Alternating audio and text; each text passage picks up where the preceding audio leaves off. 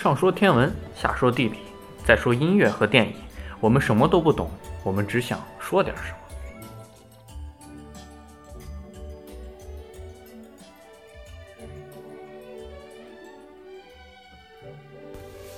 听众朋友们，大家好，欢迎收听新一期的《西京北京在南京》，我是萨萨。我是十四。嗯，那好，那我们来讲讲今天的主题。这一期的主题城市部分还是接着上一期跟大家来聊一聊三个城市的曾用名。而天文部分，我们除了之前跟大家讲过十二星座名字的由来之外，我们现在来讲一讲其他星座它的名称的由来。音乐部分，我们来跟大家讲一讲古典音乐《堂吉诃德》；电影部分，我们跟大家来聊一聊一部瑞典电影，一个叫欧维的男人决定去死，这也是最近微博热门的一个电影。那在聊今天的主题之前，还是要说，各位听众，如果对我们节目有什么想说的话，可以通过各种方式评论、留言、私信，在各个平台，喜马拉雅。荔枝和 Podcast 平台上把想说的话发给我们。嗯，那我们来聊聊城市。我们这一期城市的主题是接着上一期来跟大家来聊一聊三个城市的曾用名。那好，那我们来聊聊这一期的主题。嗯，隋隋朝的时候，都城又变成了西安。那当时迁都了之后，感觉那一段历史就跟西安没有什么关系了。然后隋朝现在。都城变回了西安之后，他隋文帝就因为曾经被封为大兴都公，所以他就命为就是把这个都城命为大兴城，然后所以大兴就是西安的另一个别称，但是好像并不怎么出名。我觉得出名应该是北京大学。不知道。北京，隋唐。然后北京在隋朝的时候有一个名字叫。叫涿郡，当然这个也是一个，我感觉应该也不是一个用了很久的一个名字，也是因为他当时，唉，就是当然这是隋炀帝，隋炀帝改的名字，当时将幽州改到了改叫了这个名字，但其实呢，怎么说呢，这肯定也是因为还是在偏的地方，也是很大的一片区域，反正叫涿郡，北京包在里面。这个名字应该很有时期了，因为我突然想起了巴善，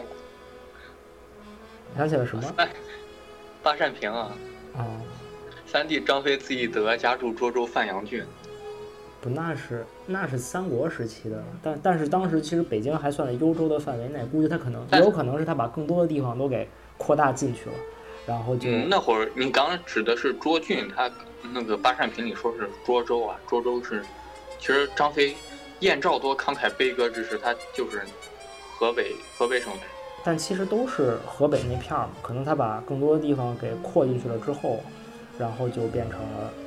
这个名字，也说不定，不知道，不乱说。那隋唐时期，其实南京，它已经失去了区域首府的位置了，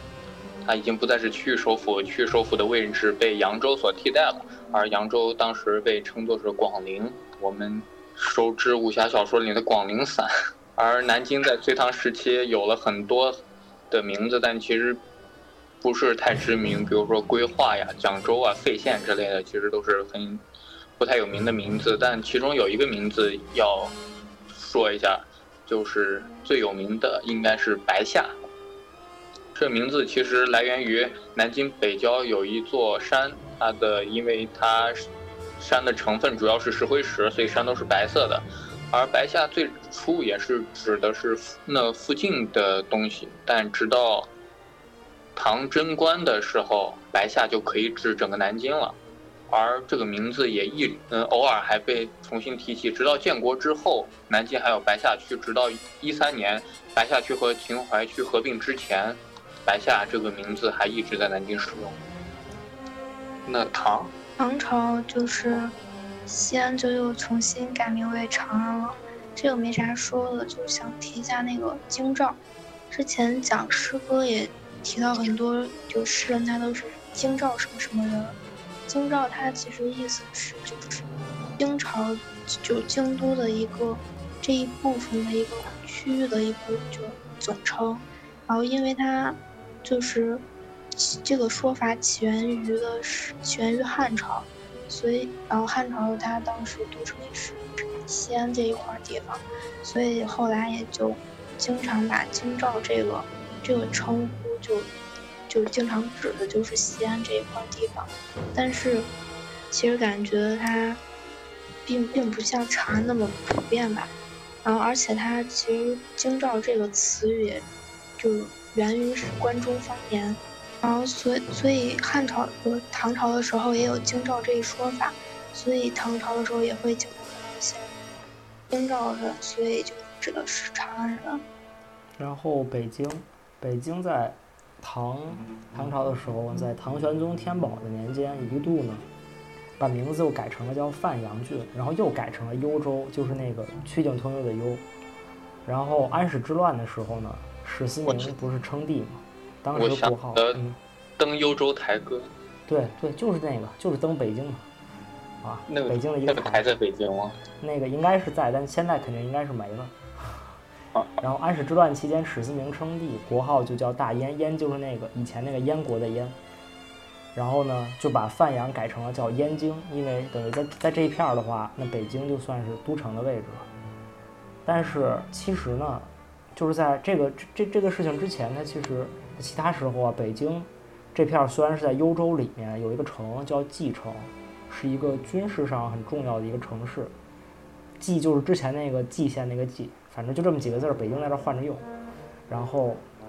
这个城呢，应该离北京相对比较近，所以其实北京你也可以理解成就是这个城也跟当时北京也是有一定的关系。但是就大的区域呢，之后就改叫范阳，然后又改成幽州，反正就就就这么些字儿。现在北京的名字已经见差不多了，虽然还没有见到北京。嗯，那唐完了之后，五代十国，五代十国时期要讲一个名字是江宁。江宁这个名字其实很早就有了，但是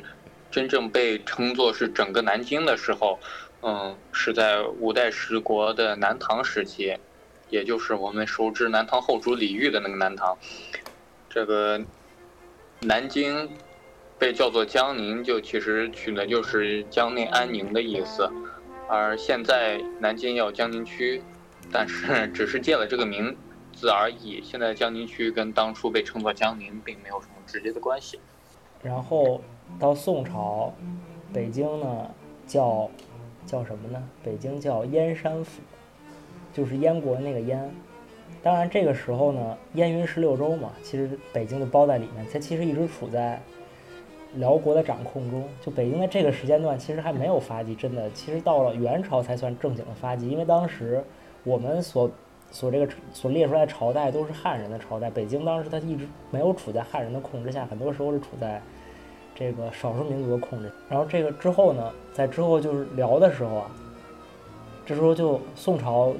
就就就就就缩了，然后辽大了之后啊，辽的辽朝的时候，它北京在辽的最南边儿，所以呢，辽北京这时候叫南京。是而当时的辽的都城应该在沈阳吧？我记得对，那就是是沈阳叫沈沈阳叫盛京。不知道好好像叫上京还是什么，反正那时候北京叫南京，是因为它是陪都，它在都城南边嘛，也叫燕京。当然了，就这个时候就有点有点尴尬，虽然北京在这么北的地方，可它确实因为在辽，它在辽的几乎是最南边了，在当时，所以叫南京。然后金的时候改名叫中都。金的时候就是怎么说呢？反正经过一系列的交涉，反正宋朝把这个北京这块给了金，然后就叫中都了。然后元朝的时候，北京就是大都啊，北京叫大都，元大都嘛。现在北京元大都遗址公园，我们家现在就在这边儿上。其实发现，其实北京都是靠少数民族来。对，终于奠定了这个都城的地位，在元朝终于把正经的都城安在了北京。然后其实跟北京现在城区呢，已经重合度已经比较高了，因为当时元大都，它那个遗址啊其实也也在现在怎么说，在北京城区里面了。然后也是一定程度上其实决定了北京很多街道啊和一些布局啊什么的。元朝西安它被称为凤元，然后这个就是非常非常没有名气的一个叫法。然后当时元元代是叫凤元路，然后路就是它当时的一个辖域的一种称呼，然后大概相当于明清时期的一个府。嗯，因为没有什么名气，也没有什么好说的了。哦，这让我想起来，他们之前讲路的时候，其实西安北面的凤城几路是应该是那个凤城至西安，应该是就从元代开始的。明代之前刚讲过，它其实南京的名字都在前面几个名字里，什么金陵啊、墨陵啊、嗯、江宁啊、建业啊这些名字，那到处转，也没有跑这个圈儿，所以也没什么可说的。但是到明代，朱元璋以南京为国都的时候，嗯，一三五六年就把南京改名叫做应天府。其实首都都这么叫，这其实并没有什么南京特色，所以现在在南京的城南有应天大街，呃，然后到一三六八年，然后明代迁都到北京的时候，然后为了相对，就把南京称作是南京，这是南京名字最早的起源吧。当时是最开始其实不是，当时是明朝刚开始的时候不是打打到了元大都里面，然后就把当时把大都改叫北平府，哦，然后当时建都不是在南京嘛，然后朱棣就把国都最后终于迁到了北平，这个时候呢就升为了北京啊，然后改名叫顺天府，当时这就也是正经的就终于叫北京。嗯，西安也是在明朝的时候，然后正式改名为西安府，然后取义是安定西北的意思，然后所以西安就这么来个大西北的一个非常有名的城市了，然后从此也就这么叫了。我刚提到南京叫应天府，北京叫顺天府，沈阳应该叫奉天府吧？我记得，对，应该是这就很有意思了。突然想到这个东西。对。清代北京当时也称为京师了，但还就是北京了，就这个就没什么其他的了。那我就把时间线拉到了清朝末年，太平天国时期。一八五三年，太平天国攻占了南京，作为他的政权首都，一直到一八六四年被击败。这时候，南京被称作是天津。到了民国时期，其实是南京很重要的一个文化时期。说，南京作为中华民国的首都，在嗯，它有南京特别市啊这种。这种其实是政治叫法，它这名字也其实就是南京，然后而且一直叫到现在，南京市也就是南京市了。嗯，北京民国称北平啊，这个也都是众人皆知了。当时可能是因为可能也是考虑到就是都城的关系不在这边，所以可能就改回北平的名字。西安之后，从明朝之后就名字就再也没有什么变化了。就民国的时候，它不是当时。可能叫了西京一阵儿吧，然后也是一个非常短的时间，之后又改了回来。三个城市的名字其实都是在明朝之后就固定了。对，嗯，当然北平当时是民国时期叫北平，但是日伪政府在一九三七年的时候啊，又把北平改到了北京，但当时呢，中国政府和广大人民是不承认这个，